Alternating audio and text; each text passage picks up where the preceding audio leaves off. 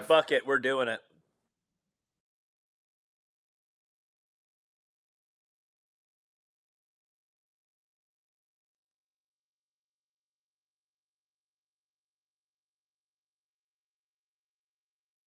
Hey, what's up, trash talkers? Listen, it's impossible to fight, okay, if you don't know what you're fighting for. Does that make sense?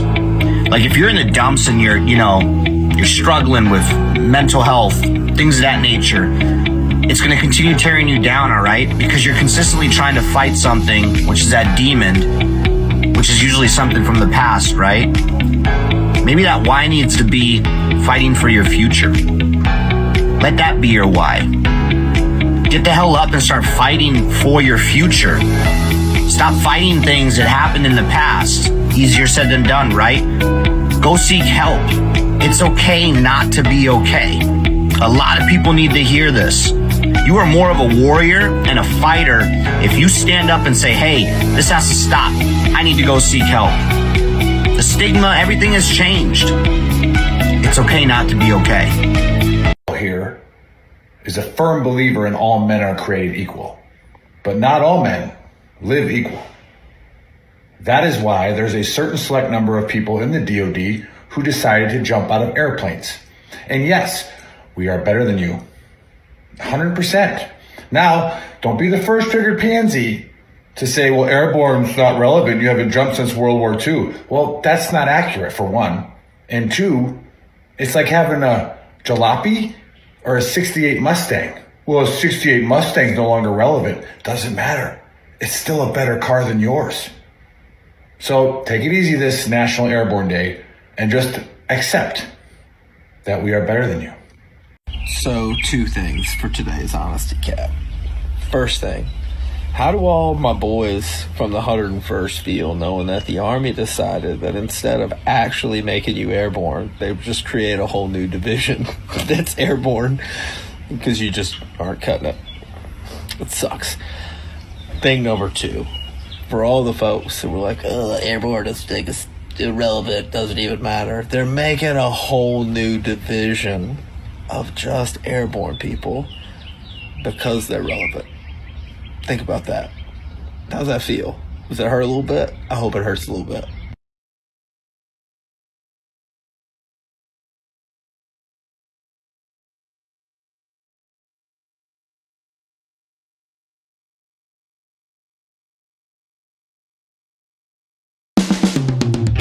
This is the Veteran Trash Talk Hour, hosted by Nick, Dave, and Buddy.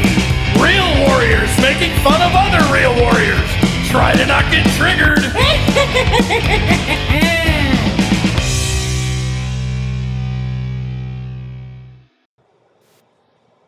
Dave, are you there? Well, yeah, I'm here. Can can, Checking can, can you hear me?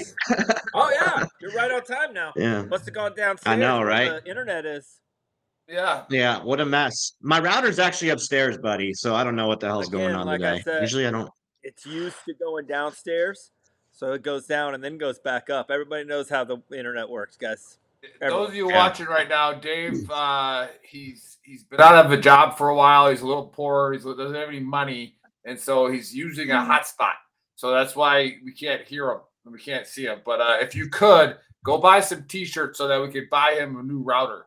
or Yeah, something. it's not even it's not even like a hotspot like uh cell phone. It's a hotspot like those ones that you used to buy from the people that were rotating out. it's from Walmart. Yeah. like the little black Yeah. ones. They only work in in like three countries, and America is not one of them. Yeah. Yeah, America. I'm struggling, guys. I'm struggling. So yeah, to the community, please help me out if you can. All right. It's all right. We can still hear You should get a so sign. You need a you don't sign. really talk that much except when the guest is talking. So just if once Yeah. we do your conspiracy, then we're good. Welcome to episode 136 or 137 of the Trash. yeah, Talk. you don't know Our what today is Ryan Jesus Ciaccio with Darley Defense, and as usual, I'm here with Nick and Buddy. Ciaccio. Go know me, It's, it's Yeah. a It is an Italian name. How do you That's pronounce the only it? How do you Italian I speak. That's the only Italian you speak. Okay, fair enough. Fair it's enough. Ciaccio. Ciaccio. Yeah. Ciaccio. Yeah. Oh, So, yeah, how's what's everybody going on, doing today? Good. Yeah. Cheers. Good. Now that I got my 10th Mountain uh, vodka and, and club soda, we're, we're doing all right. Doing pretty good. Yeah, So, I poured me a little extra vodka today, so Yeah, we- I'll be feeling good here, here in about 20 minutes. yeah, Rob and I drink a lot of a lot of 10th Mountain in uh, DC. A lot of it. Yeah. Yeah, that's what you were saying last week. Yeah. What's Thank up, buddy? How's the game that. going? How's uh, that 11th ranked Alabama doing? Which I said last week. Uh, you know what they're doing? They're uh the same. thing. You remember when you used to fall asleep on security, and you'd be like, "Oh, we're just, I'm just not fucking sleeping. I'm just luring them in. That's all we're doing. We're luring Yeah. Tennessee in. Security. Then they're gonna they're gonna pounce in the second half. You just wait. Just wait. a Don't high-ranking officer once said, "Wait till you see the whites of their eyes." That's with muskets. All right, Yeah, yeah, yeah. muskets. yeah. yeah. Well, I shoot better when I see their eyeballs. That's, I I tell you what, JC when I was in, uh, uh, nice. when I was in Ranger School down in Florida, you know the place. Yeah, uh, yeah, I was there.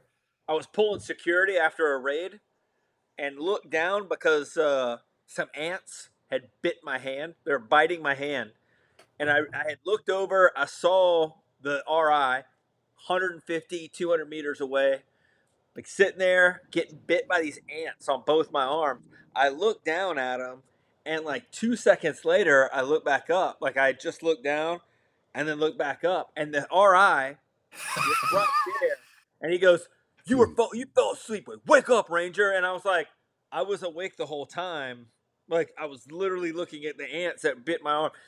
I promise you, for probably three months after I graduated Ranger School, I got a. I'm pretty sure I got a major minus for that, or at least a, a minor minus. But whatever. Hmm. Mostly because I refused to believe that I had fallen asleep. I was like, I Oh, you did. looking at my arm. It was three months after I graduated Ranger School. I was just sitting there one day and I was like, wait a second.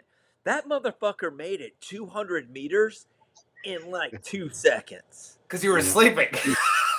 I was fucking sleeping. Fuck. You know, I- I'm actually glad to hear you have an ant story in Ranger School. I I do have an ant story. I was the RTO when we were doing the uh what's the island out there that you that, that you Oh. rode Santa? Rosa. Santa Rosa, Santa Rosa. Island. So we're on that last part. I'm the RTO, and one of the, the RIs was from, I don't know, one of the battalions. He looked over at me, it's dark, and he goes, Hey, Ranger, rucksack flop. Who doesn't want a rucksack flop, right? I sit down, and probably five minutes while we're waiting for them to bring the Zodiacs up, all of a sudden it's just burning, and like my legs are on fire, and I'm like, What the hell? So I stand up and I'm looking around. I'm like, Hey, man. I grab my ranger. I'm like, dude, what is I- man? There's something biting me. He he turns on the remember the old L-shaped red lens flashlight. Oh, yeah. Off a little bit. So he shines that. He's like, holy shit, dude. Ri turns around, looks at me. He's like, what the hell's wrong with you guys? And I'm like dancing around. I'm trying to get all these ants off of me. I got ants in my pants, Sergeant. He makes me strip butt naked. Butt naked. It's February in Florida. We're getting ready to get on the Zodiacs. I've got all my clothes off. I'm standing butt naked with just, well, I ain't tan. Let's just put it that way. And throws me in the Zodiac with no clothes on and tells me to get dressed. He threw my BDUs and everything into the ocean. And it's February. And he's like, shut up, Ranger, put that shit on, let's go. And I, I'm literally, while the guys are paddling, I'm like sitting on half of the Zodiac trying to put my boots and my pants and freezing. freezing cold. yeah, yeah. What's more So you found up you, you found they're- a way to sham out of uh, Yeah, the last I- one of the last patrols. I was gonna so it's like, I knew I don't- were I don't- tell me with that. I don't got a paddle. Yeah, there were at least three dudes in that Zodiac. Were like, this bitch. First of all, carried the fucking. You're in this radio, so motherfucker right now. Yeah. now we, we're paddling our ass off. He's just Yep. fucking. Yeah, I didn't paddle. That's right. I didn't paddle. Yeah, like Dave, Dave's like, not only my leg, and. I don't know what they're talking about. They're uh, yeah, they're they're like, Not not Pierce- offended. Not Pierce offended. came out and you were the only one that they were like a ten. He's the worst person in the squad. Never does shit. Doesn't carry any of I it. would share a foxhole with him. I That's sat got never. this by- got Zodiac, three sipping on my coffee. Row, row. guys. Hey, Hey, Gra- like- Gracie says, "Wow, Ciaccio is handsome. He's married, Gracie." So, Yeah, that's that's probably my daughter actually. My daughter. Oh, yeah. Oh, That's, look at that. Hey, the only thing but hey, that is a YouTube comment, and Dave usually says this, but go like and subscribe our YouTube channel. We are 100% shadow banned on there because of how we talk. So go on Yep. there, like, follow, subscribe, hit that bell, whatever. I'm like, oh, I, like it's stupid. Like, um, but yeah, thanks for uh thanks for commenting. And oh, JC Callan, he was a mountain RI. He's, yeah, he's My, uh, my- right now. My uh my only uh Santa Rosa story is my ranger buddy fell asleep on Santa Rosa Island waiting for the ambush to kick off. fell asleep and, and we weren't right beside each other at the time, but he fell asleep. He woke up because he had a dream that the ambush had kicked off. Woke up, flipped his shit on fire, fired just one round. start wasted, baby. And he's a, he's a, he was a Dominican dude. So on the other side of the ambush, hear, you hear bow. Oh shit! and he did he did Florida twice. yeah, you get, you get a, you get another shot at Santa Rosa Island, buddy. Yeah, yeah, yeah. yeah. Don't worry, you won't make the same mistake twice, partner. It'll be all right. He's a good dude. He was uh, he was also the guy that fell asleep in mountains. We had traded out, and he had a uh, a saw tied to him, but he took an M4 when uh, when he started pulling security. Anyway, the saw was tied to him. He got up in mountains, walked about 15 meters, like sleepwalking outside the perimeter, and was standing there with his saw or with his uh, M4.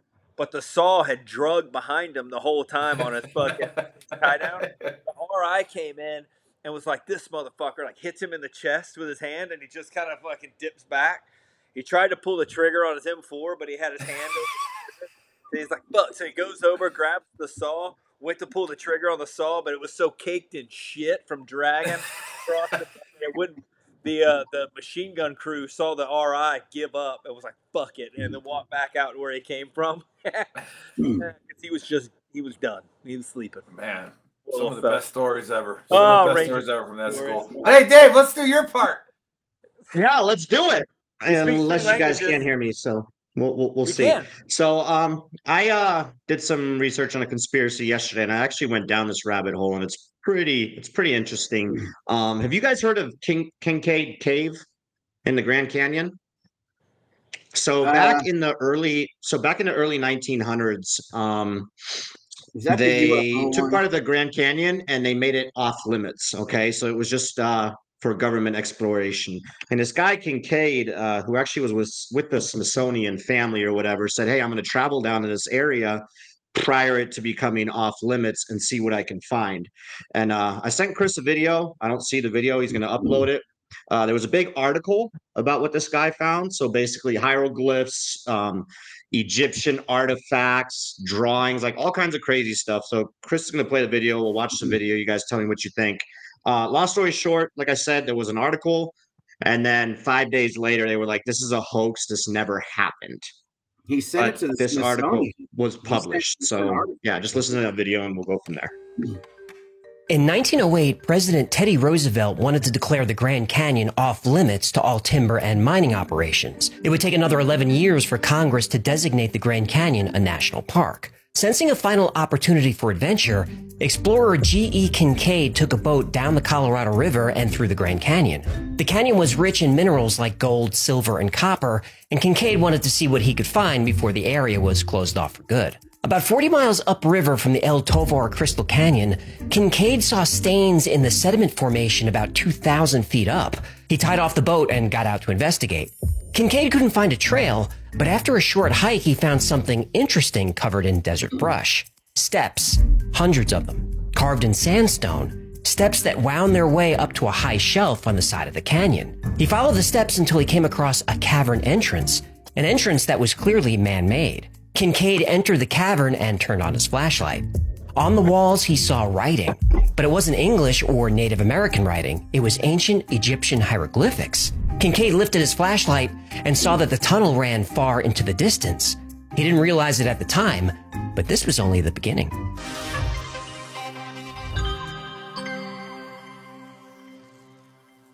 When G.E. Kincaid tied off his small wooden boat to investigate the strange coloration of the rock wall, he was hoping to find clues that would lead him to a mineral deposit. He wasn't expecting to find hieroglyphics. When Kincaid noticed chisel marks in the walls, he drew his pistol, turned on another light, and slowly walked deeper into the gloom.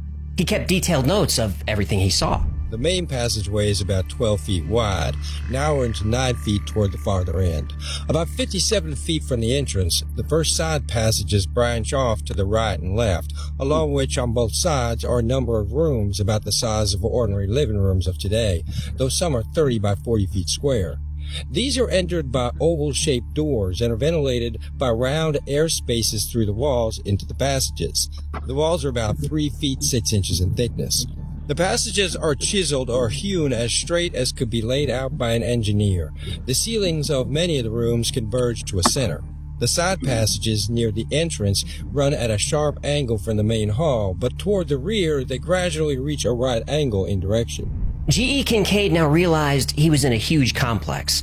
He estimated that as many as 50,000 people could have lived here. In some rooms, he found granaries with shelves of glazed pottery, many of which still contain seeds. He found cooking areas and a huge dining hall. The rooms were full of ancient artifacts. Kincaid carefully wrapped a few small metal and ceramic objects for later study. Another large room Kincaid described as an area for metalwork, a technology that should not have existed in this area.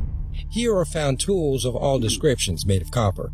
These people undoubtedly knew the lost art of hardening this metal, which has been sought by chemicals for centuries without result. On a bench running around the workroom was some charcoal and other material probably used in the process. There's also slag and stuff similar to matte, showing that these ancients smelted ores, but so far no trace of where or how this was done has been discovered nor the origin of the ore. G.E. Kincaid explored the underground complex for several hours, still having no idea when this place was used, what it was used for, or who the builders were. Then he came across another large room, a crypt. The crypt had shelf upon shelf and row upon row of mummies, dozens of them. At this point, G.E. Kincaid realized that if he was going to explore this entire underground city, he was going to need help. All right. So there's a so there's an entire there's like there's like a whole segment on this uh because he worked for the Smithsonian and supposedly like they grabbed a bunch of artifacts. Long story short, there was an article in 1909 about this in the Arizona Gazette is is the um is the magazine or whatever the newspaper that they had, and uh, they posted twice about it, and then a week later they said it was all a hoax. So I am 100% bought into this that this occurred. Okay. Um, I think that they probably did find, you know, we always talk about the alien thing, but Nick always mentions ancient civilizations and ancient technology, people that were way more advanced. Um, and the fact that they found Egyptian stuff and hieroglyphs in the Grand Canyon kind of changes everything what we've been taught. Um, so they probably just wanted to cover that aspect up and keep it a secret. But I am 100% bought in on this that this occurred. Um, and that's my take on that. Ciaccio, what's your take? Is this a bunch of bullshit? Did it occur? Like, what do you think? Oh, oh I, I 100% believe it. So I, I, I guess so. I've heard that before, and I also heard that he, um, I think it's in the article in the Arizona Gazette that he actually sent a bunch of artifacts to the Smithsonian, and Correct. They haven't found them. They they say they don't know what he's talking about, and they also won't let anybody back into the Grand Canyon in those areas to to go back and look. Yeah, I, I 100% believe it. I, I think I think we've had technologies, and I, I think we're like a fourth, fifth generation of, of civilization on this world. How else do you have temples 300 feet under the ocean right now? Right, right. Yeah, I agree. Agree 100%. Buddy, what's your take? I'm still writing notes. For a minute, I fell asleep. Like I fell asleep for part of that video. It was like 40 minutes long. What I had to on? find like the best one that was like gives it gives enough information. You know, there were Alright, so other ones that were like 10 minutes. I, I have some questions. I've got Yep. some questions. All right. First Wait, wait, Buddy can write. how did this? Eh, we, we don't know so. hieroglyphics. I don't we know. He, he acts like it. Oh, Draw symbols. so, so first of all, why is it every time it's like an oldie, like a 1900s explorer, or like it's the guy's always apparently from Alabama? There I was creeping into the cave when I found some So- slag. They must have known. Uh, Because he didn't have cell phones back then. I just don't understand why it's always some southern dude. drives No, I get I, real quick, buddy. I get the comedic, you know, relief on that one, but there are actually like four explorers prior to him who found this stuff as well that Were date back into the 1800s. I don't know where they were from, Well, but it dates back to the 1800s. Here's here's the Anywho, other just, problem. you know, here's, here's my your- other there's your question. answer. How does this dude? You said he worked at the the Smithsonian. Yeah. he was tied. I don't know the full details, but he was like tied to the Smithsonian like family or whatever. I think he Um, worked for the Yeah, you got to look that up. Yeah, he- I think I think yeah, Ciaccio's right. He worked for them, and uh, he was sent there to explore, and that's where all the art- artifacts were like confiscated. Because there's a whole nother conspiracy that I might might do next week is about the Smithsonian that they have their own like Area 51 type deal where they have so much shit that they don't share with the general public. Okay. All right, all right. But here's this is what leads me into my debunk of this. Right? Okay. Like a art artifact laundering scheme where Yeah. they just sent this guy to a cave and they're like, We found all this Egyptian shit that they had actually stolen from Egypt. That way the Egyptians couldn't get it back. Ooh. And they're like, no, no, no. This is our mm. stuff. We found it. But it's like Egyptian mummies, my mm. man. No, no. My brother in Christ. We found this in, in, in the in the in the Grand Canyon. These are our mummies. That that specifically says Tutankhamun on it. Like it's got a no, no, no. That's our that's America's toot uncommon. toot less common. It's it's actually toot less common. You know what I mean? I'm just saying Mhm. it could be a way to steal some artifacts. Maybe we got yeah. some shit going. Maybe we got some crooked stuff going on here. Um, and then what else did I have? Well, well, hey, buddy, did they did Quick they back to your artifacts, like what about the caves though, and how they were built and all that crazy stuff, and like the hieroglyphs and all that. Well, I mean, Well, how did they get them there in 1900? yeah, Yeah. well, he found all that shit in Indiana one day. Jones. Like in one day, he's like just walking. He didn't like. I don't know about the whip? But if I'd been walking through a cave and found one room with all of the with like where fifty thousand people could have hung out and had grain, I probably would have stopped there and been like, "Let's look at this room. We'll look at the rest later." You know what I mean? But this dude's just like, "Fuck it, let's keep going." Like, oh, we it's the metallurgy room. Keep on moving, mummies. I found my mummy. You know what I mean? I don't know. To me, Yeah. it just sounds like like we stole some shit. Probably Mhm. some Egyptians. We I had gave to turn my we gave them like four MREs, and we were like, "Hey, for four MREs, we just want whatever's over there." And then we took it and we brought it back, and we were like, "Somebody's gonna want this back at some point." We're like, "Well, how can we keep it?" And we were like, "Let's just say we found it here." They also have, uh, but but that being said, I'll help you out with your conspiracy a little bit. There's also some Egyptian pyramid stuff they found in Tennessee at one point. There's another site in Tennessee, like over in East Tennessee. Really? Yeah, when they, uh, I think they're building a dam.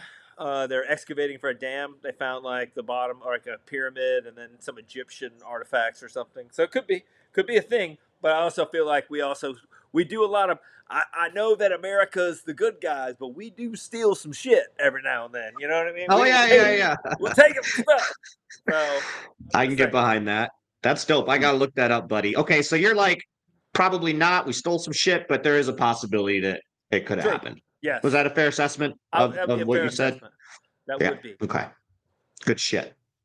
Nice. Nick. We got Chris. We got Crystal on YouTube saying hi. What's up, Crystal? Hey. And then uh, we got Kurt, our uh, resident actual conspiracy conspiracy theorist, uh, where he's like, you know, "Oh, we're going into World War Three with Israel. Um, as I said, stay ready, brother. You never know. Ooh, All right. now. So wait, And then we got, got yeah, I so a lot, lot of chats on there, and uh, Damien, my old friend, says you guys should go on a VT fact finding mission and go check it out. Um, you know, maybe we should, Damien. Maybe we should. You know what? Yeah, so- that sounds like a good show. We got to get some sponsors. We'll do like some kind of like underground archaeology. Like Tim Kennedy, you know, when he's looking for Nazis in South America. Oh, yeah, like that. he's looking for fucking, Yeah. yeah. he's looking for Hitler. And he's like, Yep. oh, I'm using this program that I got from Special Forces from the Fox Corps. I like that idea though. We need some sponsors with like some outdoor survival gear and stuff, and then we go. We uh, kind of have fucking one. just- It literally Yeah. does outdoor survival stuff. So yeah, Boom. Yeah, good There we segue. go. We, got yeah. That's it. that's yeah. We uh we are All right. uh Hey guys, next we're gonna go find some Egyptian shit. Yeah, Assalamu next uh, alaikum. next Let's week do we it. start next week we start our sponsorship with uh Four Patriot, our partnership with them. Uh, so Four Patriots is uh, coming in and uh, we're gonna help them uh, sell some of their generators and their meal prepping food and all that good stuff, their outdoor survival stuff. So, I Sometimes. bet. Yeah. Hey, I, I will bet you dollars to donuts. By the way, that if we wanted to go to the to the Grand Canyon and find this place, we get ourselves. Like, here's the plan: Paul, Paul, uh, one of our one of our partners has a freaking RV. We're good. five eleven tactical pants, some t-shirts, and clipboards. We walk right in. Just Yep. tell them that we're supposed to be there. You get an Yeah. Area 51 that way, guaranteed. Exactly. Like, Exactly. hey, Absolutely. Do you know who the fuck I am? I have a I Yeah. I have a requisition. And a I'm, you see the cargo right in my pants? face. Who wears these pants? Nobody normal wears these pants. Nobody Like, wears these unless they're on a This official clipboard. Like, I mean, they're- business. or they're retired and at Walmart. Yeah. Uh, I, you yeah, got to Dave- have a son to watch. Yeah, Dave. Dave Yep. mentioned it with the conspiracy. Like I, you know, I've I always try to like when people are like they want to think that like we're the greatest generation. This is the greatest civilization. This is the greatest. Like, there's no way these idiots could have known that. Yeah, like that's there was a lot of smart people back in the day on record, and who knows how old this freaking Earth is. And again, this is what I what I love fascinating about one of the wonders of the world, which is the Grand Canyon. A lot of weird shit going on in there. Uh, for those of you who think the Earth's like 15 million years old and carbon dating and all that stuff, there's layers of the Grand Canyon higher that are older with carbon dating than lower in the Grand Canyon when they do the carbon dating. Like, how the hell does that work? How is how is Mhm. like like like how is the lower part like younger than the what what happened? All right, so Flipped. One- It did a flip. Everybody knows that. They turned yeah over once the again soil. i don't think carbon dating's good like a like i think it sucks but whatever uh i'm gonna go with buddy on this one though like i think we stole a bunch of shit uh and the, where it came from in tennessee that was obvious when freaking you know the crusaders when they came down the knights templar came like in the 1100s they got some shit when they Mhm. were over there you know they, they were over there before the Mhm. crusades and stuff like that they stole some shit Yeah. right and maybe they had some egyptians with them you never know. And that dude just started writing on the wall, like, like whatever. And then the, the Spanish, right? They came up and when they were looking for China and said they just found South America and killed everybody, right? Like they they they, they probably had some Egyptian shit with them too. Who knows, right? And they just Hmm. started right. They just started writing on the wall. So I'm gonna go that way. I think it's uh, I think it's a lot of stolen stuff. That's what I'm going with. I like that. But yeah, Okay. but but uh, what's uh? I, I always wonder one thing. I, I wonder one thing. With all the technology we have today, we still have no idea how the pyramids were built. So are we really that smart? Do we really know? But I agree. I think, man, you find stuff in a cave here. There were there were people on this continent well before Columbus that, and it's being proven every day. It's it, we're rewriting history. So you know, stolen stuff, throw it in a cave, throw some mummies in the Smithsonian. Yeah, We have all no time. mummies. We're not giving them back.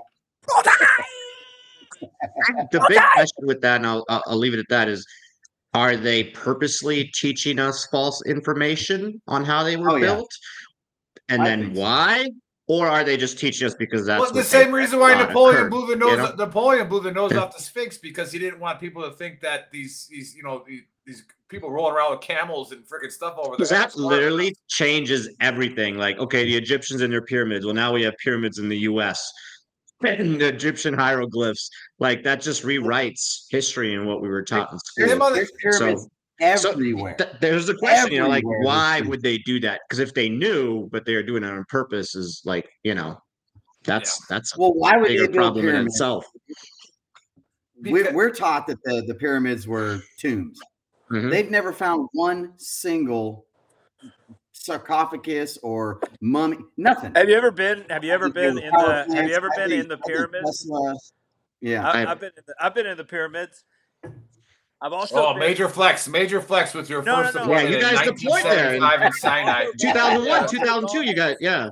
No, I've seen like the uh, the rooms that are in the pyramids could have held a bunch of stuff, right? But like I've been down the little corridors to get into those those rooms that are like marble and granite. I mean, you're, there's no expanding and shrinking them. They are the size that they are. Um, And then I've also been to like the Egyptian or Egyptian Egyptian National Egyptial. Museum with all the sarcophagus, like the like the, the giant Very Egyptianish of you, buddy. Egyptian. Yeah, yeah, yeah. Like uh, the Canadian. It's Egyptian. The uh, but anyway, you can't make fun of me if I correct. I'm not. I'm not. I'm just trying. I'm trying to. Co- I'm trying to make up more words like you did.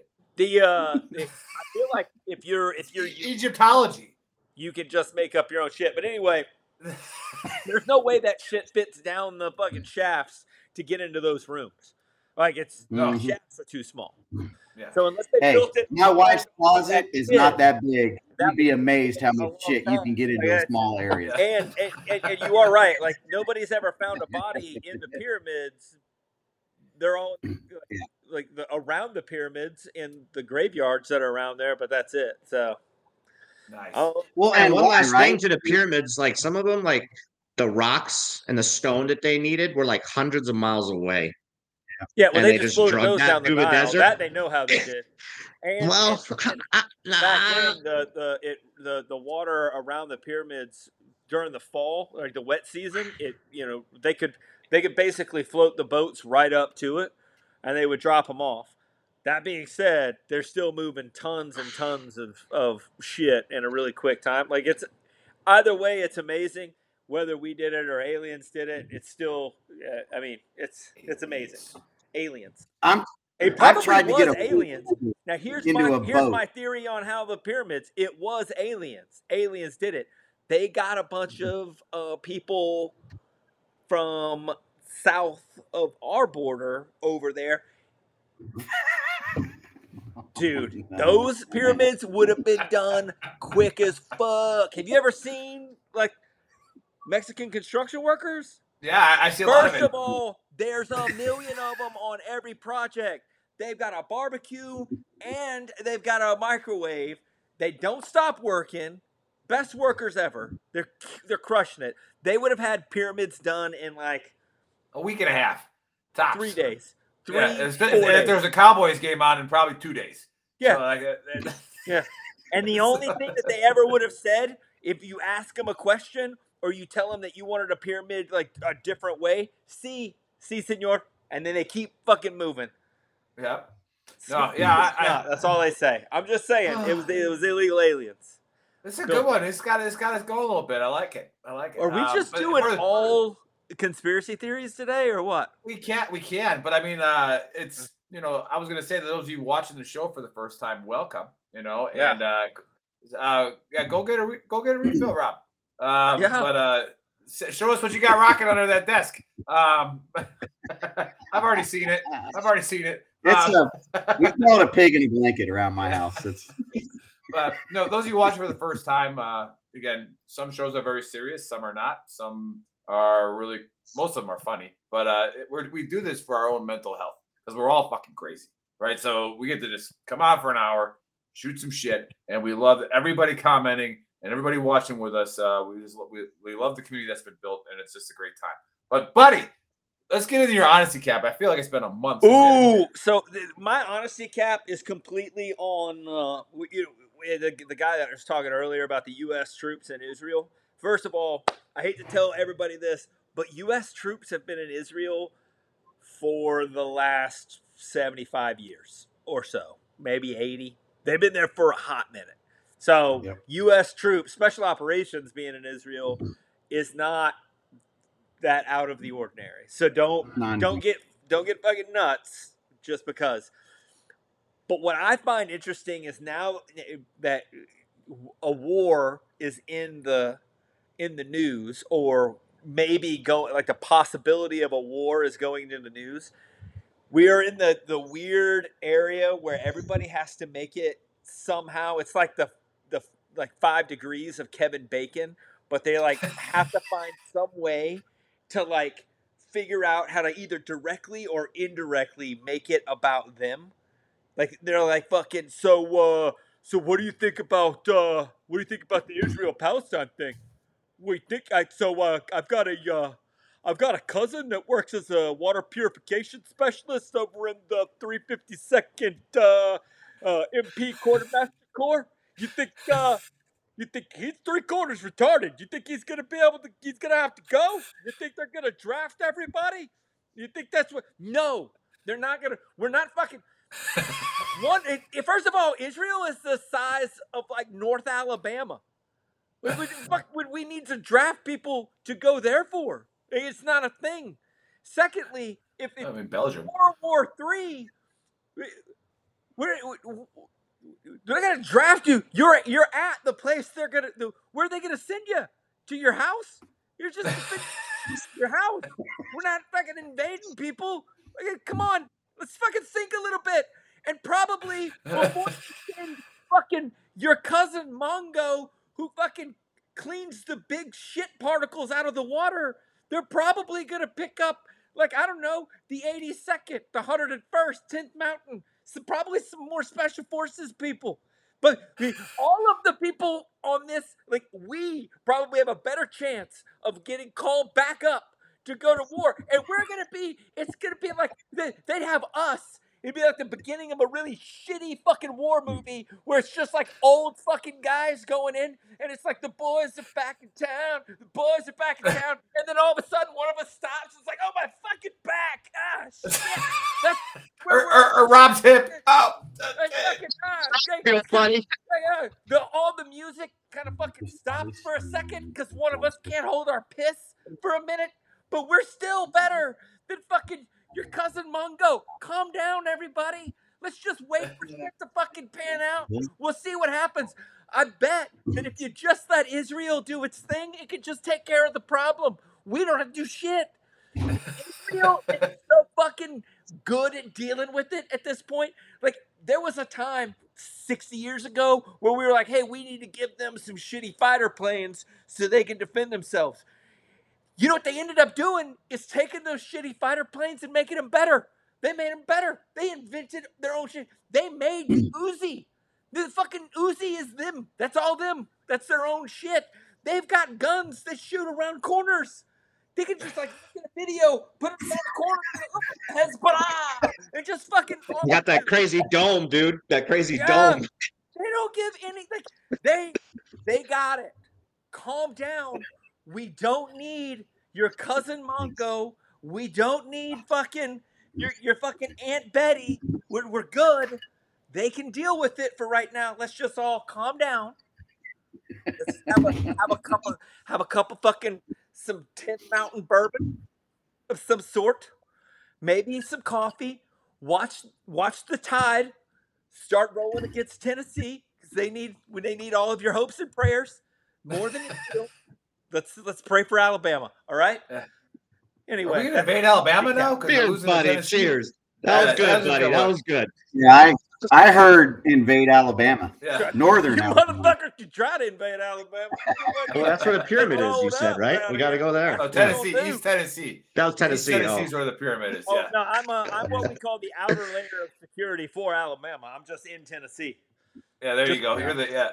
Yeah, you guys roll. We're the Like- security. Yeah. What's Yeah. the whole thing about women I'm getting drafted and now? Like, what? It, who started that whole? Like, it did Oh, there? women getting drafted. Was there That was a long time ago. That was a long passed? time Who ago. started that? Uh, Who Yeah. started that was a bunch of really pissed off infantrymen that were mad that women could be combat arms. And they're like, okay, well, wait till the draft starts. Well, we still don't issue them selective service numbers, so I didn't know it's like something recently happened No, where, you know, like, the, the Mm, funny because it's like all over the internet. drafted. Everybody's talking about it. I'm like, I haven't seen anything. Like, Yeah, did I Congress pass a bill? and like, right. It, Israel has had women in combat arms Absolutely. for Oh, First of all, years. Israel Oh, doesn't yeah. have women in combat arms. They've got super attractive women in combat arms. Those are okay. fucking. Yeah, fair point. fair I point. am going to. I'm attacking. Just get me. All of a sudden, I um, just became a Jew. Yeah. just like that, Rod Carew. I would put a bunch of those Israeli women on the front line just because as soon as you lock eyes with them, you drop your weapon. You're just like, I give up. I surrender Yeah. to you. I, I have been looking at you my whole life. That see, maybe, maybe, maybe you know, the, the nation of It's Islam moralizing for some has- like terrorist fucking Islam, like to get fucking popped. Well, maybe, maybe a- the you you know, know the, the barbaric uh, Islamic terrorist type faction of Yep. Islam had figured this out, which is why they do Sharia law. It's like cover these women up because we got to stay focused. All right, we can't just be dropping our rifles at, every time we see a hot chick. So like, they're just not used to it. But um, oh, that was good. That was Oh, that was, anyway. good, That was good, buddy. It's been a while. Yeah, Anywho, well, yeah. sometimes sometimes Yeah, it like- works, sometimes it doesn't. You never know. Yeah. th- Well, that the draft did get close uh, to to women being drafted a couple of years ago. It got brought up on I know the floor, that. actually. Yeah. Um, and like I I went nuts. I I got triggered. I was a triggered pansy when that happened. So Here's- I was like, I was like, hey, first of all, I have two daughters. If any one of them get drafted, I will find every single one of the Congress people that voted for it and, and cut their head off. You know what? You know, you know Yeah, what? I, I'm not like, for like it every every single freaking one of them. Like, I you know, do we're wish. I, I do wish that uh, Dave was still in recruiting because I would love to hear the conversations right now where the recruit. You seen that meme where the guy's like behind the tree doing this little number? I Mhm. feel like look, rec- recruiters are like World War Three. They're doing this, and they're like, "I'm about to get somebody with three neck tattoos, one face tattoo, and four Yeah. felonies." Mm, Yeah. filling Yeah. these contracts. It's yeah, all of a sudden, oh, yeah, all of a, all of a sudden, uh, there's ga- there's active gangs on military bases again. Weird Yeah, yeah, shit. yeah. Yeah. So, like, You gotta get these But- guys. USAREC is struggling. I know that. USAREC No. is struggling. just throw more money at Yeah. them. But hey, anyways, I get the distinct privilege to introduce our guest, who uh, is has slipped right into the VTT fashion on his. I think he's on his third old four. ciao, His- nome his third his third old forester. Now, if you if you read it, uh, you know, if you read the intro and all that kind of stuff, I was like, I didn't know that they had uh, like supply units in Ranger Regiment, but we we we found a guy that knows everything about supply who happens to be a ranger. So it was like, holy shit! Like what? It's the unicorn because everybody, uh, like you know, especially Buddy uh, Green Beret, like it's your shit just shows up. Like, hey, I need this, and all of a sudden, poof, it's there right? Like, you know, 80 second, we're borrowing each other's boots and stuff like that. You know, hey, you got two rights. I got let me get a left one. I don't know. I, something's going on here. but hey, Rob, welcome to the dumpster fire. Tell us a little bit about uh, your service, uh, and then you know what that what that weird logo is with that flame on it, like you building fire engines or something like that. But uh, tell us about the fire engine company you work for. Um, yeah, so joined in 93, um, mechanic, and then went to RIP in 97 and spent the rest of my career retired in 14 with the Ranger Regiment. And like like you said, so back back then, well, even nowadays, um, doesn't matter what your MOS is when you go to the Ranger Regiment, you go through selection and there's no MOSs. Um, it's E5 and below, and then E6 and above, right, for the two different selections. So um, so I went in as an E4, um, you know, went through all the different schools, the specialized schools. You still got to meet all those standards. And then about uh, 2004, 2005, somewhere in there, when we were knee deep in the GWOT, um, as we're deploying, um, regiment didn't they didn't have any support companies or, or anything, right? You're kind of, you're on your own, whatever support you have is what you have. And, and it's kind of a, basically a 90 day package is kind of how the regiment was, was set up. Um, so working with the other organizations, they had support elements. And basically I came back in 2003, 2004 and said, all right, bullshit. We need help. I can't do it with three or four mechanics and 17, you know, seven different outstations and, and all, and, and then on top of that, you know, back then the regiment had what 12 vehicles. We had some RSOVs, some special, you know, some bikes and things like that. When GWOT started, um, we had to be we had to make the the companies mobile. So instead of having one company that had vehicles, now the entire battalion had them. So that transitioned basically into that whole support side. So I moved up to regimental headquarters and then worked with USASOC and JSOC, and we built um, we built the the Echo company or the support company, which was kind of mirrored after the GSB a little bit. Um, the difference between the GSB and the the Ranger RSTB or, or Echo companies is the selection process. So there's not a levy. Um, you're not you're not sent to GSB and you know at the Ranger Regiment you still have to go through RAS one, RAS two. You have to meet all those requirements.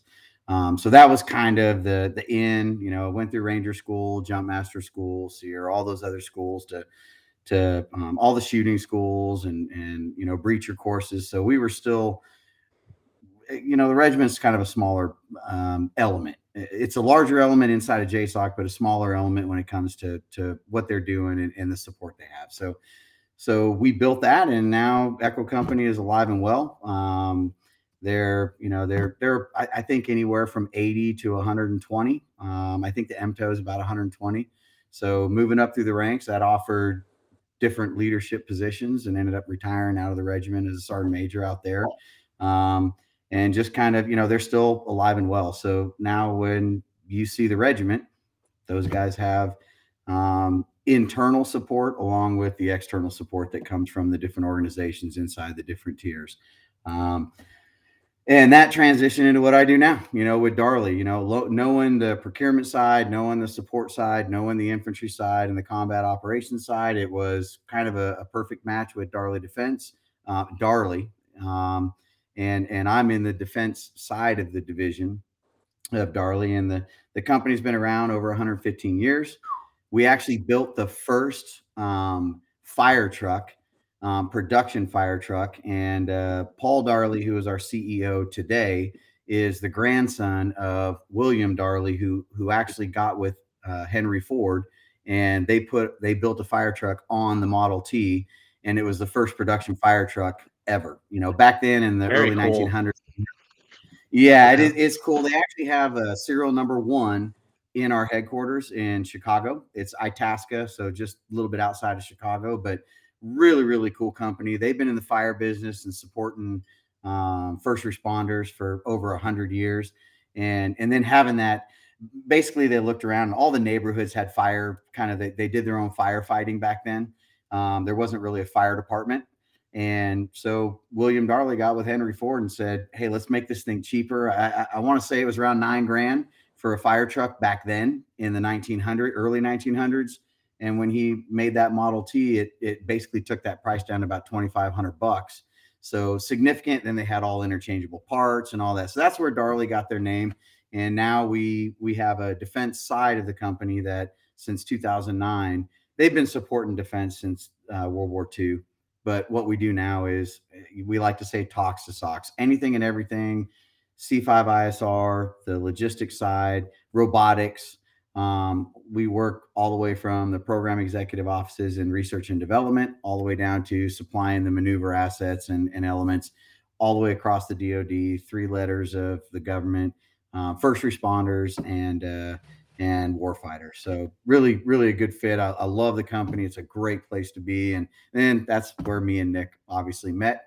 Um, you know, coming out of the military and having that background and then being able to really give back. So yeah, that's uh for those of you watching that are still active duty and you're wondering like where the stuff is uh, that you thought you ordered or you requested. Uh, and we've all been there in the military, wondering why we only got half of our issue and all that stuff. And um, it, it's it's super cool that the way that Rob's aligned his team. Um, to where it's a bunch of sergeant majors or you know retired E8s, E9s that really cared about troops. All right, and now when I walk around with these guys, you can tell they're walking into these uh, S4 and eight, and eight sections in, in headquarters and like, hey, look, like we have the way to get your guys everything that they need really fast. Right. And I thought that that was uh, super cool. And obviously, when I started doing the work with the virtual reality company, I, I called up my buddy Mark, who I was the first sergeant with in Hawaii. I was like, hey, how come, like, how come, you know, I thought Hawaii, like, kind of like was like not that good of a unit at first, you know, and it's like, but why were we getting everything that we requested and wanted right away? And he goes, it's, it's this program called TLS, man. I know how to use it. And this is when he was still active, right? And he's coming in there. So talk about that. Like, mm. I, I know for my job, you know, it's rewarding to still go, you know, base to base and talk with people talk about that for like transitioning veterans or people like that of like you know you, you might not necessarily have to find a new tribe but maybe just get in the the tribe the way maybe not the way it used to be does that make any sense yeah no so it's you know procurement no, it didn't, the, crazy thing the crazy thing about the army is we're terrible at procuring just period right i mean even even on the log side they they know the the contracting commands and so forth but the contract that we're on, you mentioned TLS, the, the DLA contract. Um, it's essentially a um, it's a it's a brand name specific right? So what you want is what you get. It's a 72 hour process. And so what we did, um, I, I learned about the company in the process um, when I retired in 14, working with another company, and eventually came to Darley um, three and a half years ago. And we built the Army team to support the Army based on, like you said, E8s and E9s and guys who who know exactly what the mission requirements are. They understand the the pain points and they understand where the capability gaps are. And if we don't know it right now, we're learning it. Um, and then we link in with companies like you work with Nick on the virtual reality side, where um, you know a command wants that specific item, and maybe they've got some time invested, they've got some um, possibly even money and, and resources invested, and it goes through a, a contracting office that they may get something, but it might not be what they're looking for. And then they got to go back and, and re-procure it. So this contract really helps situate and and facilitate the the procurement and getting the units exactly what they're asking for based on their requirement um, and, and in a timely fashion. It's a 72 hour bid process, and it, it really it's kind of like heartwarming on our side because we all get to give back. You know, we we still get to have that touch point with the active duty. We're still you know I've got guys all over the the country, and we we we have the ability to cover all over the world, right? The the Indo Pacific theater, um, EUCOM, and everywhere in the continental United States. And so as these guys are deploying, we we go into deployments and rotations with NTC or JRTC. We'll help outfit them with the equipment if they're not familiar with exactly what they want to purchase. Well, before you end up spending your unit money, let's put these systems on you let's go do proof of concept. And when you come out let's tweak that figure out what works and then we'll move into the procurement process when that's exactly you're getting exactly what you need to fill the capability gap. So so i enjoy it. I love doing it. It's what we did as ncos in the army. Um, you know try and find the the capabilities that we can fill our capability gaps with. And how can we better equip our troops and better equip for training for combat and for war? So you know, I, I love it. It's what I do every day. It's that's, a great time. Yeah, that's awesome. So, hey, anybody who's watching this that's still active duty, all right, feel free to email the Big Earl if you're wondering about what your supply chain looks like, and uh, I'll get you in touch with these guys uh, over at Darley. It's super awesome. But, buddy, what are you all triggered about right now? Because I, I know Rob's an old warfighter. He doesn't want to talk about Darley all day long. But what do we got going on here? Oh, you talking about the fact that Alabama just stopped uh, Tennessee on fourth Yeah. and one? I mean, Yeah, yeah, but, but al- al- also, that- what, what, what, what's, what's Lisa? ta- what's Lisa talking about? the uh, the funny thing about the whole supply chain thing, and uh, it's like as as infantrymen, as like I mean, even on a team as a Green Beret, like we would bitch about the supply chain and bitch about not getting things, and that's about as far as it went. You know what I mean? You bitch about it, and then you just make do. You just learn to make do. The The greatest thing that ever happened on my team was uh, one of my Charlies got tired of bitching about it, and then learned it, and then everybody was like, "Why are you guys getting slings and butt stocks and all this other shit?" And he's like, "Ah, we're just we're just ordering it. You you, know you can order it, right? You can just get it." And we were like, "Wait, what? Like we can just get it?" And we get so it, I mean the system is there. Um, it's just learning how to use it, which seems to be the uh, the biggest pain. They're like, "Oh, I don't have time to do that. I'll just make do with this half butt stock that I have, and and it'll be fine. Nothing, no big deal." Trying to Um, find out what Lisa's trying to say. Sorry to interrupt, No, but what is Yeah, no, Lisa no, we, yeah, to we say? gotta, we, I, I don't yeah, know. we gotta get Uh, out. What yeah, Lisa's I, oh, you're talking about that? that yeah, I don't Yeah. know.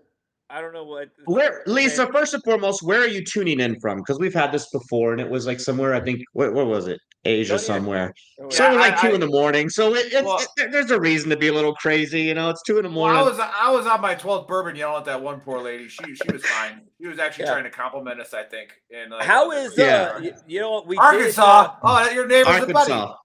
Arkansas. hey, Lisa, You know we're what? trying to You gotta give it understand up what to you're saying. We're trying to Arkansas. You gotta- decipher. you got to give it up to Arkansas and their governor. Protect China. Yeah, that's Nah, true. nah, Gotta you don't- love the Huskies. You don't get to own any land here anymore. Like we're taking that back. That's our land now.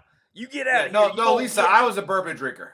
Yeah. So Um. you're the beer. The other, the other thing I was gonna ask, what's the deal with DLA? I just saw a thing where DLA is in like fairly big trouble for all their their warehouse shortages and well, not shortages, but their overages of like broken equipment that's like deadline. Oh, I saw that like six billion dollars worth of broken equipment. Oh yeah, Yeah. they they, they Well- have to inspect like it's new shit, and they're like, Yeah. yeah, it's busted, busted. Like we're just we. Well, a lot of having it, a lot of it is stuff that was, if you remember, you know, back when we were all running around the army, uh, DLA, they had warehouses all over the world. Yeah. The, the the chiefs, the the maintenance or the supply chiefs could go in there and their little G Wiz, SAMS-E or whatever it was, and they could order rid- all over the world. Yeah, Get Well, rid of DLA got and rid of a lot of that, right? What's that? I'm just Uh, sorry. I'm just following Lisa's chat. I'm trying to like decipher what she's saying. Oh, stop taking Just to talking get rid of loud. Womack and Cotton. Man, we got the Womack hospital- babies the here. hospital, and then the like the Womack Hospital. You want to get rid of that, and then get rid of cotton. hey, I hate cotton too. Yeah, fuck I'm cotton. all about life. Yeah, Lisa, you I have want our nylon. undivided some attention right now. your- Yeah, Let's go, Lisa. You have our undivided attention. yeah, you I get rid of Womack, So- man. Both of my I'm babies in. are Womack babies, man. I My kids are both your, your kids are kids, Womack babies too, right? Yeah. Yeah, mine are you do too, are buddy. Awesome. Yeah. Our, our- our kids had the same midwife. Yeah, Yeah, that's right. You're right. Yeah. It's funny. Yeah. We're not getting rid of Yeah, Womack. And Yeah, Lisa, we're just, it's a forever. dumpster fire, Lisa. We're having fun with you, but we're just trying to Yeah. get rid of Womack and Cotton.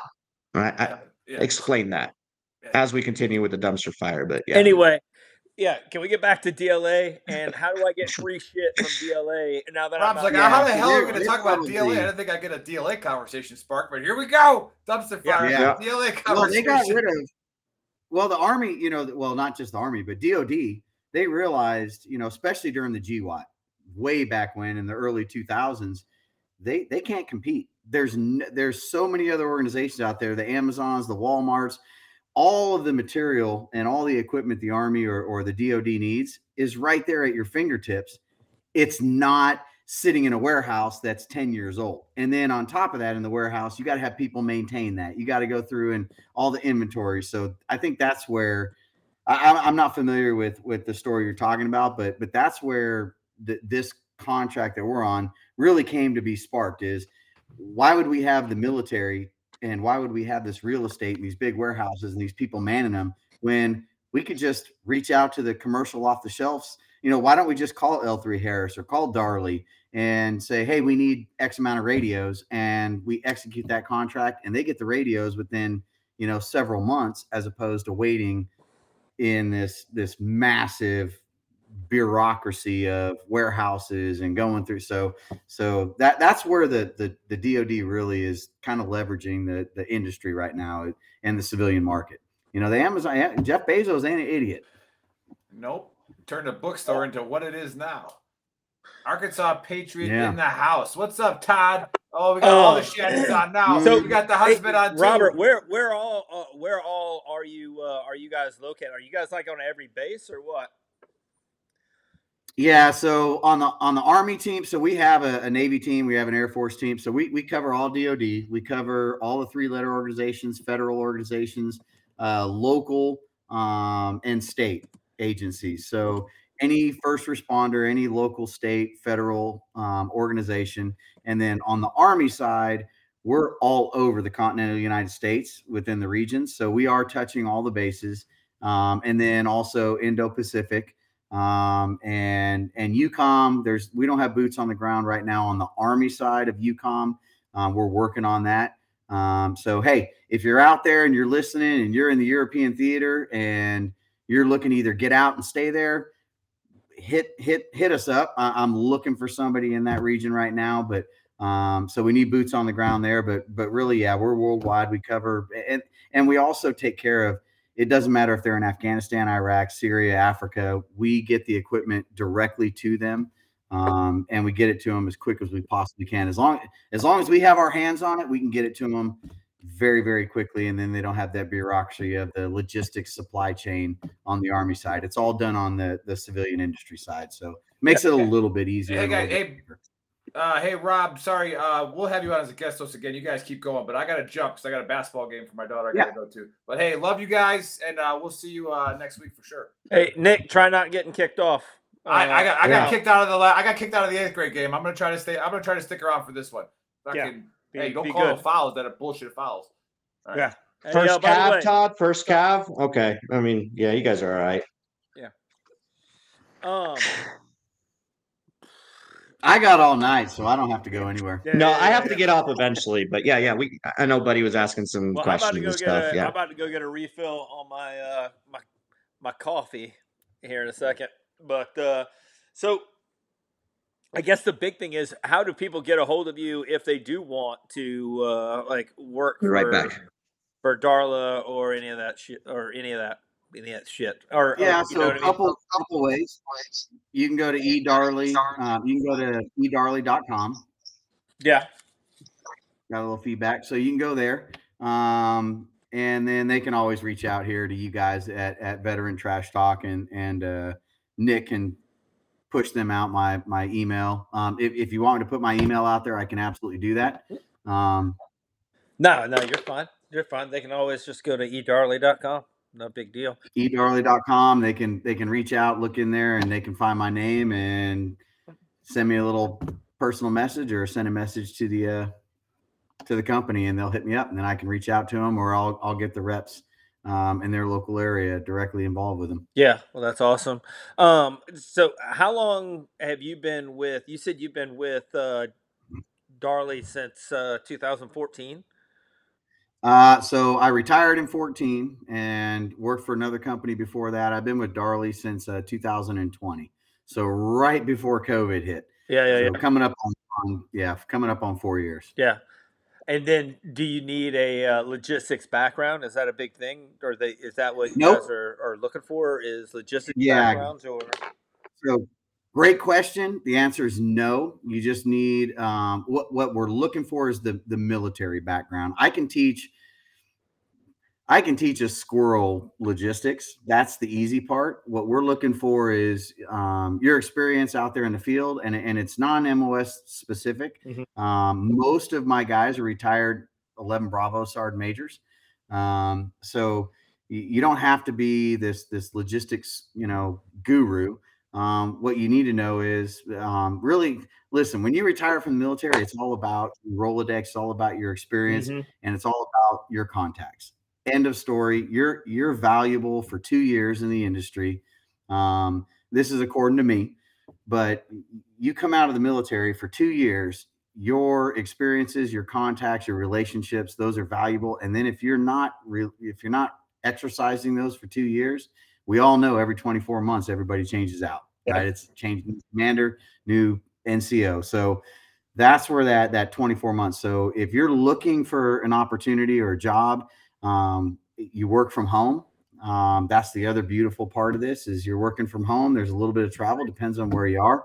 Um, but yeah, it's just literally I can help teach you how to do what we do and but really it's just figuring out what the pain points are where the capability gaps are and we work with 3500 companies out there um, to figure out how we can fill those capability gaps and how we can help support the warfighter Well, that's. I mean, it's pretty badass. Pretty cool. I need a job, so I'm gonna. I'm probably gonna hit you guys up. Like, yo, let me get that. Let me get that job. So, anyway, well, we got to close out. Apparently, Dave's supposed to have the AAR. I think. No, I don't have the AAR. That's all you, buddy. You took copious not. notes earlier. No, Yeah. I was only taking notes on your stupid, uh, your your conspiracy about the The Egyptian. Kincaid cave. You know what? I don't Yeah. understand how that didn't come up with Rob earlier. He knows about logistics. Logistically, bringing everything over from Egypt seems difficult. Just saying. well, How Rob, Rob, how Rob did they do it? agreed that that conspiracy was actually accurate. Like he thinks that it definitely occurred. Maybe, maybe Mhm. those caves in the Grand Canyon. All right, back to that conspiracy, Rob. Maybe those caves in the Grand Canyon are like DLA type warehouses, but for Egyptians. They could be, or there's a distinct possibility those caves connect to the caves in Gaza with Hamas, and maybe we have Hamas fighters in the Grand Canyon. they're going back and forth. Yeah, Have you guys could be. Could be. There is a Uh. conspiracy that there's a trail in the Grand Canyon. Have you guys seen this, buddy? You're on TikTok quite a bit because I always see you arguing yeah, yeah. with people in your car. That there's like, obviously, I don't even understand how this would happen, but there's actually a trail from the Grand Canyon that leads to Africa. Like, I don't know how it would go Oh, through I like the that. ocean Yeah, and stuff. Have I you heard seen that? Yeah. Oh my God. I mean, there's some crazy shit, you know, but like, come on, man. How long would Hey, the- that walk take? You know what I mean? Yeah, you're like just at least 12 hours. It's, it's going to be more than a 12 mile foot march. Yeah, yeah, yeah. Guaranteed. There This be- isn't Well, like Sarah Palin saying, I see Russia, you know? This is like straight up. There better Hey, be they- some they really good a- restaurants on the way. Cause I bet you will. Yeah. Yeah. Well, Nah. you know, you know, you can get some Cuban food on the way there, so yeah, you're yeah, good yeah. go. Well, somebody, somebody fucking. like, I, I want to know who would have figured it out. Like they just went into the cave and they're like, I was, I've just been walking. I was just walking, taking a stroll, and I was in Africa, bro. I've been Crazy. walking for three months, Yeah. and then they pop out, and there's like a an antelope and a lion running by, and they're like, "What the fuck just happened?" Like, how did we go from how did we go from buffalo and deer to, to like elephants and lions? Like, this is, huh? You know what's the weird thing about the that that Grand Canyon story too is even now you you cannot there, there's been uh there's been documentaries where they try and fly helicopters in through you Uh, know the there's no fly Canyon. zones. There's areas of no fly zones. They, they won't let you go near. So nobody's ever been able to go back to the area that he says he found the cave. So nobody can verify it. It it's it's it's completely cordoned off. And they- Supposedly, there's a sphinx there as well. Well, I mean, why wouldn't it be that the Sphinx Yeah, is par- yeah, like because he just stopped crawling. You know, he just laid down and and Yeah, turned to one of those giants. Medusa. Yeah, yeah, yeah, yeah. Well, it, they do say that uh, the Sphinx was actually a giant, like a, a culture before. It was a giant, Mhm. Uh, a lion or whatever. Um, that's why the head is so much smaller than the rest of the body. Is because when the pharaohs came in, they were like, "Yeah, well, we can't just have this other culture represented. We're not going to tear this thing down, but we are gonna we are gonna chop make a head out of it, like to, so we get up there and rebuild this thing." They Well, the weird thing too about it is there's there's no. I mean, It the alien. Have. They have hieroglyphs on everything. Yeah. right? They- Mhm. but what they don't have hier- hieroglyphics on is showing the Egyptians building pyramids or showing them building the Sphinx. Yeah. Or you know, so why not? The you know the thought is, did they fall in on that stuff? Yeah. uh, Well, well that, the, the funny thing is that there are hieroglyphs adjacent to the Great Pyramids and like the other buildings that surround it, but not. There's not even hieroglyphs in the pyramids, which is weird. Yeah, Yeah. which is weird. Yeah, yeah, But we yeah, can yeah. stay on for a few more minutes and talk about the pyramids. Now you guys got me all fired up again. But I, what gets I me the love most, what gets me the most is like how they're like all set like facing certain stars and like a star constellation where you could like draw a line to like the pyramids and like Mexico and stuff and uh, they all align with each other. And then cultures back then that had nothing to do with each other all decided to build these triangle structures just out of nowhere. You know, it's Well, just that- it's wild. that it's super part actually- fascinating. like That part actually does make sense. The the the, Yeah. the fact that we would the first structures would be pyramids because if you're going to build build something, why? up, you have why? Okay. Yeah, why does it make kid- sense that they would pick a pyramid? Why would When you you not a- build just like a square like building and not something so sophisticated and hard? Because one mistake, one mistake, like two years into building this thing, it's not connecting as Yeah. a pyramid at the top. Like I'm listening, Yep. buddy. Yes, Okay. you can talk now. when you went to the beach when you were a kid and Yeah. you built sandcastles, did they look Yeah. like skyscrapers or did they look more like pyramids? And they were circles like buckets that you would take. Boy, No, well, I don't know what kind of if you were sandcastle you were piling dirt up. building, buddy. because in order to pile dirt up, you have to have a wide base and a skinny top. A Stargate. Well, that that's more like a mound. Yeah, I That's agree not really that. a pyramid. Well, that's the first. The first pyramids were mounds. yeah. And then they squared them off. You know what I mean? Yeah. The Indian mounds and the or Native American mounds here in the in the U.S. Yeah. That some of them can be There's huge. there's there's and then they started squaring them off. engineering- That the the the the shape makes sense. Now, Well, there's the- engineering. yeah, but the engineering of the the, the the higher engineering of the actual like the Yeah. Great Pyramids, the all of the different pyramids, the pyramids, and, and we're talking about the pyramids in like Egypt and China, whatever. But if you look at like the Taiwanese pyramids and like the Hindu pyramids that are like super India. ornate and super crazy, Yep. and then people can't find them. They like they found them after like a hundred or you know thousands of years or whatever. But these pyramids are like the craziest buildings you've ever seen in your life, and you're just like, why would somebody just leave? Why would somebody cover this up? Roll Tide, by Well, Antarctica of- too. I don't know how outside true of that the- but there's supposedly one in Antarctica too. Yeah, Yeah, It's weird. Yep.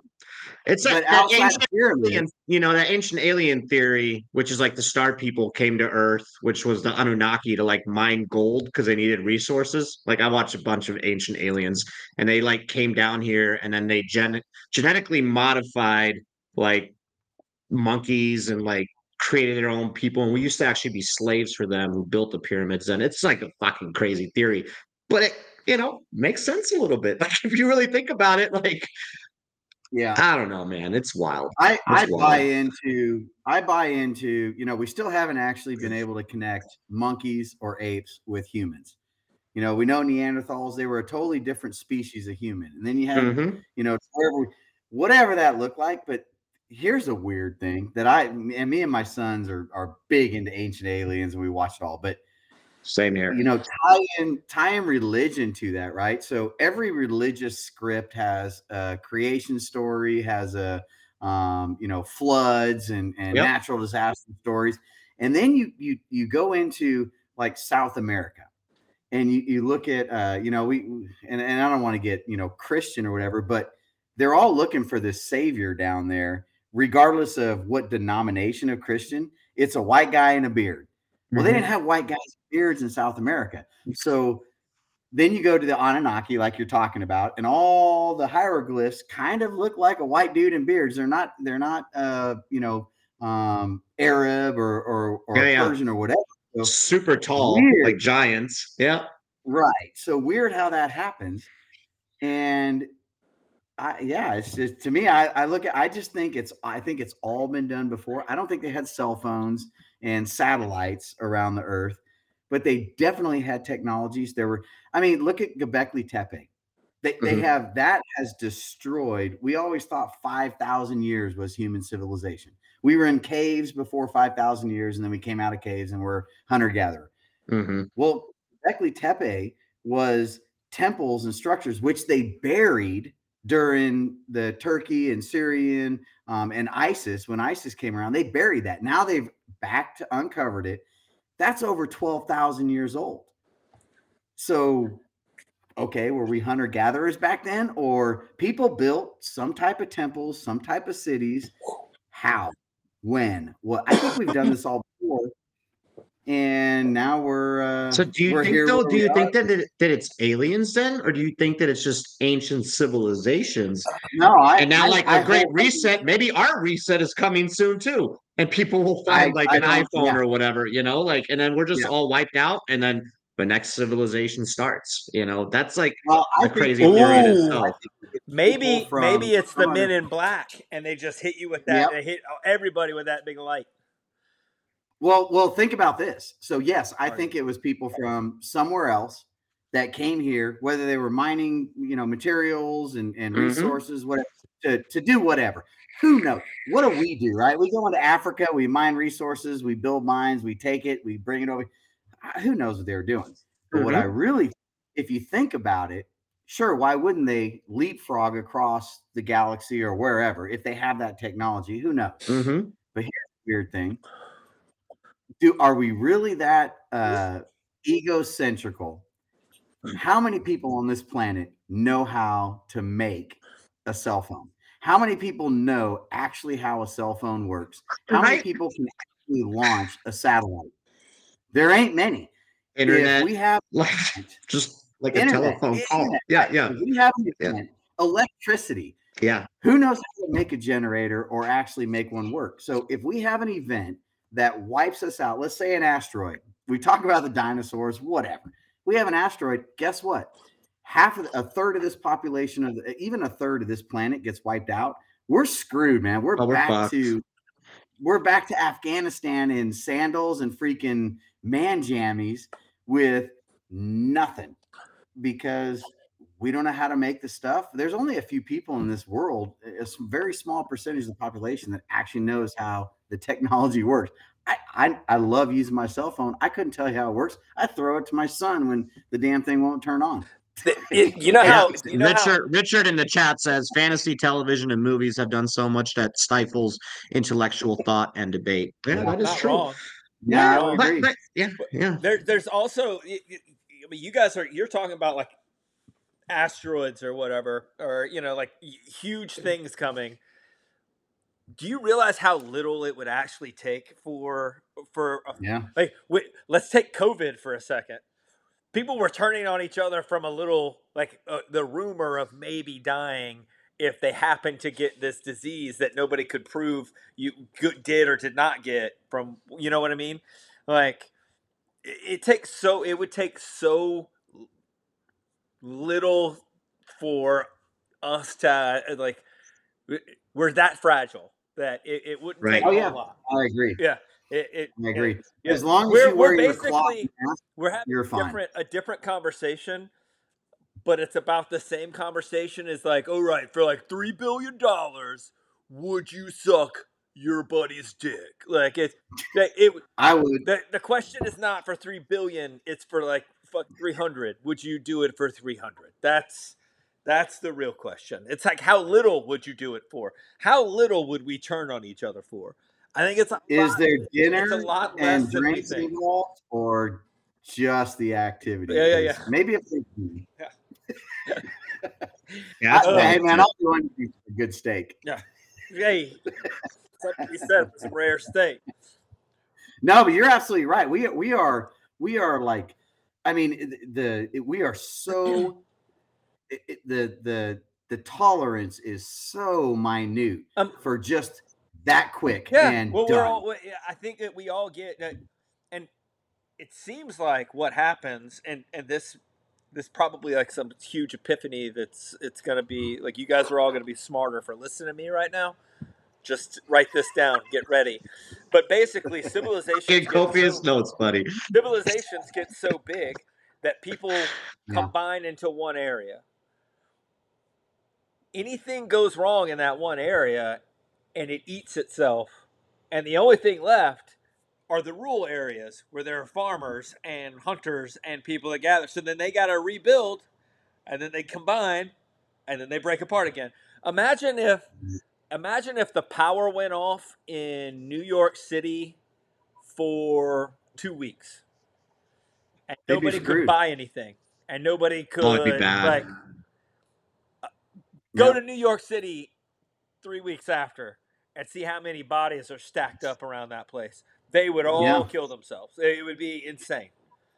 Get- That's You know the definition funny of like a zombie apocalypse. It's not like it, it's Yeah. just that's what it is. Like people would go Yeah. nuts, man.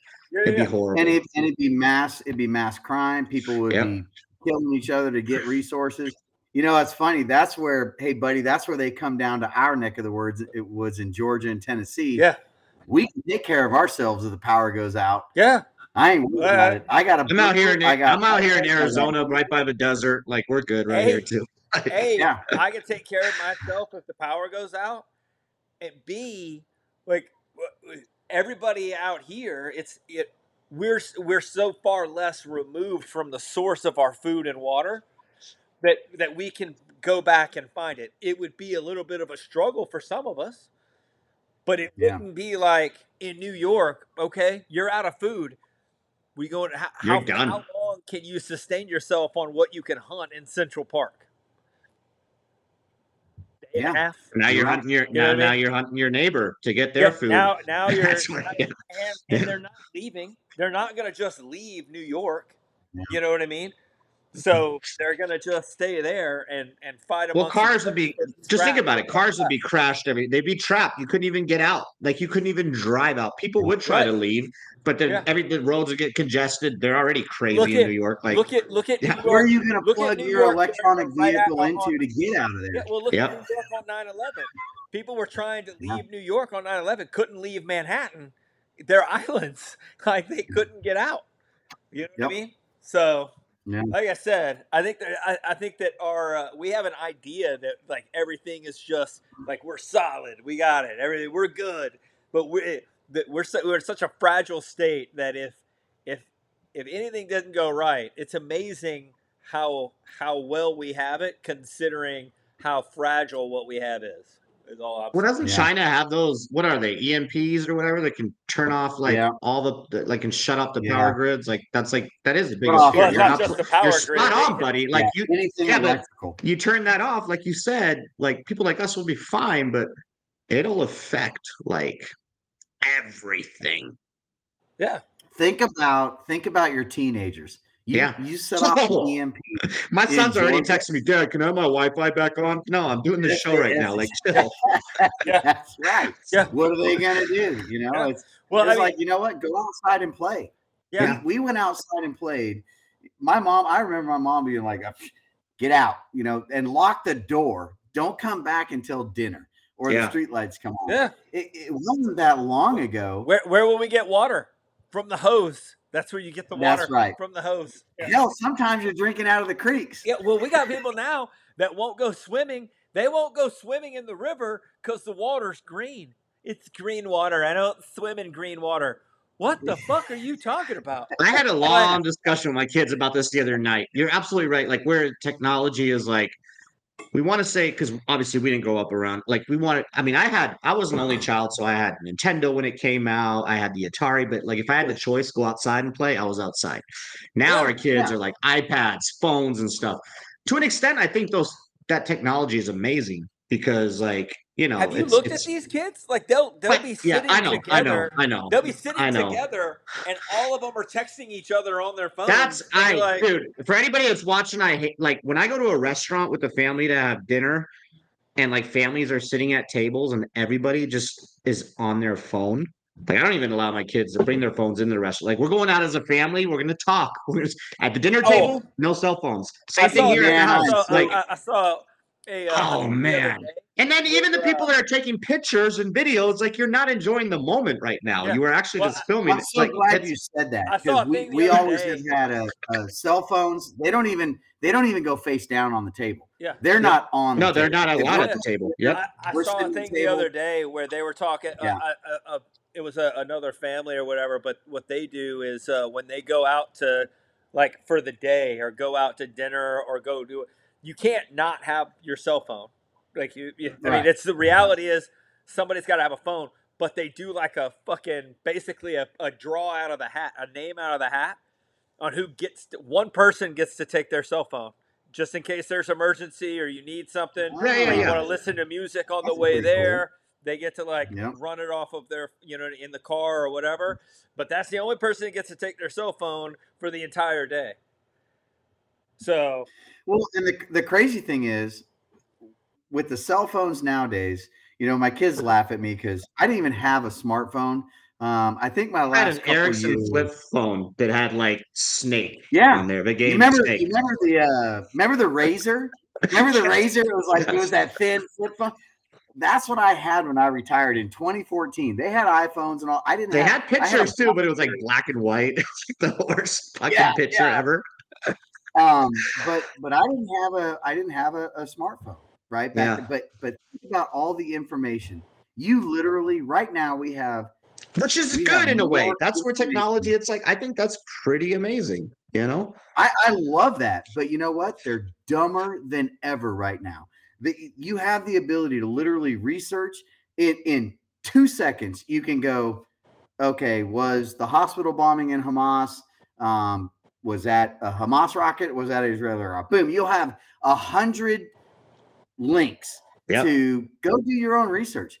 They don't want to do their own research. They just want to look at the top one and go, "Yep, i- i- whoever put that in there," and they just believe it. They don't read it. They just see the headlines and we're the we're the dumbest people nowadays with the most access to technology and to information than we've ever been. We're, in my opinion, we're watching the fall of Rome. because we, We don't but but but that's the thing we don't have information we regurgitate information from other Yeah, people that's why that's we're true. still have we're having to go back and explain to motherfuckers that the earth's not flat like you know what i mean like how are we supposed to how are we supposed to move from here to here Well, you know, but we uh, still have to go to down and explain to you that the earth is round right Have Right, you seen the. Have you seen the pictures of NASA, buddy?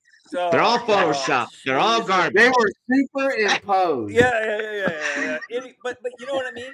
The- the- the- And like let me make it clear to the audience that like I'm not a flat earther, but some of the flat earth comments are actually pretty interesting. Like some of them are like they're cool, not. but They're I am all not a flat That earther. dude on Joe Rogan, he was talking about, oh, it's it's all it's all AI, it's all artificial. inte- That's not a real picture. What are you talking about, man? It's from the moon. No, it's not a real picture. Yeah, yeah, yeah. It's, like, whatever. It's fine. Sure. Believe what you want to believe. But here's the, the the other thing: like some of the the smartest people in the history of the world, like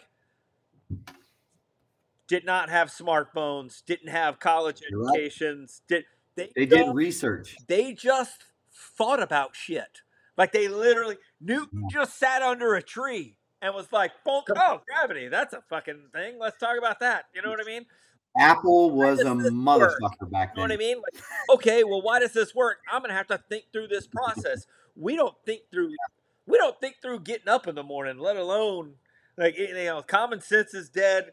Like thinking through things is it seems to be dead. So anyway, You know what? I- I think the worst part about it is, um, I think the the ability to have a conversation and listen to sit in a room where you completely disagree with somebody and letting them illustrate their point and then illustrate your point and still walking away respecting the individual. I have a lot of people I totally disagree with. You- you- we we do not have that art anymore. The the kids nowadays and the colleges, man, you and, and there's some crazy ideas and people out there. But you know, my kids have some crazy, weird ideas. But I'm not about to tell them to go to hell and get the hell out of the house. Yeah. We're gonna sit there. I'm like, I, I think you're a little crazy right now, but mm, maybe I can convince you. And and here's what my thoughts are. Yeah. We do we do not do that at all anymore. We talk across each other. yeah, yeah. Well, It's- convince it's- me. That it, that's the other thing. It's like, you Right. believe that? I love that. Convince, Convince me. me. Let's go. Talk about Yeah. it. Why do you think that? Well, that doesn't seem to make Yeah. Sense. Explain this. That's weird. Yeah. Yeah. Ah, odd. That's weird. How about this? defend. Here's my defend that viewpoint. Yep. Yeah, yeah, yeah. anyway, you gonna close us out, Dave, or what? Let's do this. Man, this this turned into like a dumpster fire. This was amazing. I think we could probably Yeah. Chris, our baker, our fake Asian in the background. He's our tech guy. Probably. Yeah, he's already heard- met. Dave, yeah, I, I could literally sit on with you all day long. Uh, you guys got to have me. I could do this all day long. Same I here. love. This Oh, I'm conversation. down. And now that I'm actually now that I'm actually retired, like I always said that Buddy and I and I, Bill Pearson was going to jump on. He does our fight show, and we were going to do conspiracy segments, like maybe just one episode a month, but like where we just like go all in on like a conspiracy. And now that I'm out of the army and officially retired, I think I can do that because I used to receive a couple warnings back then um, during the trash talk hour. Because Yeah. oh, little things like drinking and stuff on the show, and I'm like, I'm not in uniform. Like, you don't Yeah. see me it's a cup. But anyway, um, great show. Phenomenal guest, show. Ciaccio, nome italiano. Yeah, that's the only Italian that you know. But uh, I it was know. great. Yeah, great information. Uh, amazing company. Hopefully, you know, we get some veterans that reach out to you and like, you know, if you guys are hiring, obviously, Uh, buddy's buddy's one of them. I'll be reaching out. I need a job, guys. Yeah. Always. And you're qualified, buddy. hiring. You're a retired master sergeant. You know, Yeah. special forces, Green Beret Yeah, with like-minded individuals. So I think you'd be a good fit. But um, Yeah. it was amazing having you on. For anybody that tuned in late, go to uh, veterantrashtalk.com. That is our website that has the links to everything: Spotify, Apple Podcast, YouTube. Um, for everybody that's on right now, go over to YouTube real quick, subscribe and like. We are shadow banned over there, and uh, we wouldn't mind making a little bit of money off of YouTube because it is what it is. We got like nine hundred thousand of you guys here on Facebook, so you know between all the platforms. So yeah, Thanks again for tuning in. Go to shop.veterantrashtalk.com, buy some of our awesome merch. I am wearing the only infantry shirt today. It's one of our top sellers. Ooh. Good shirt. And uh, we will catch you all next Saturday. Love y'all. Faceman VTT out. Thanks, Good bro.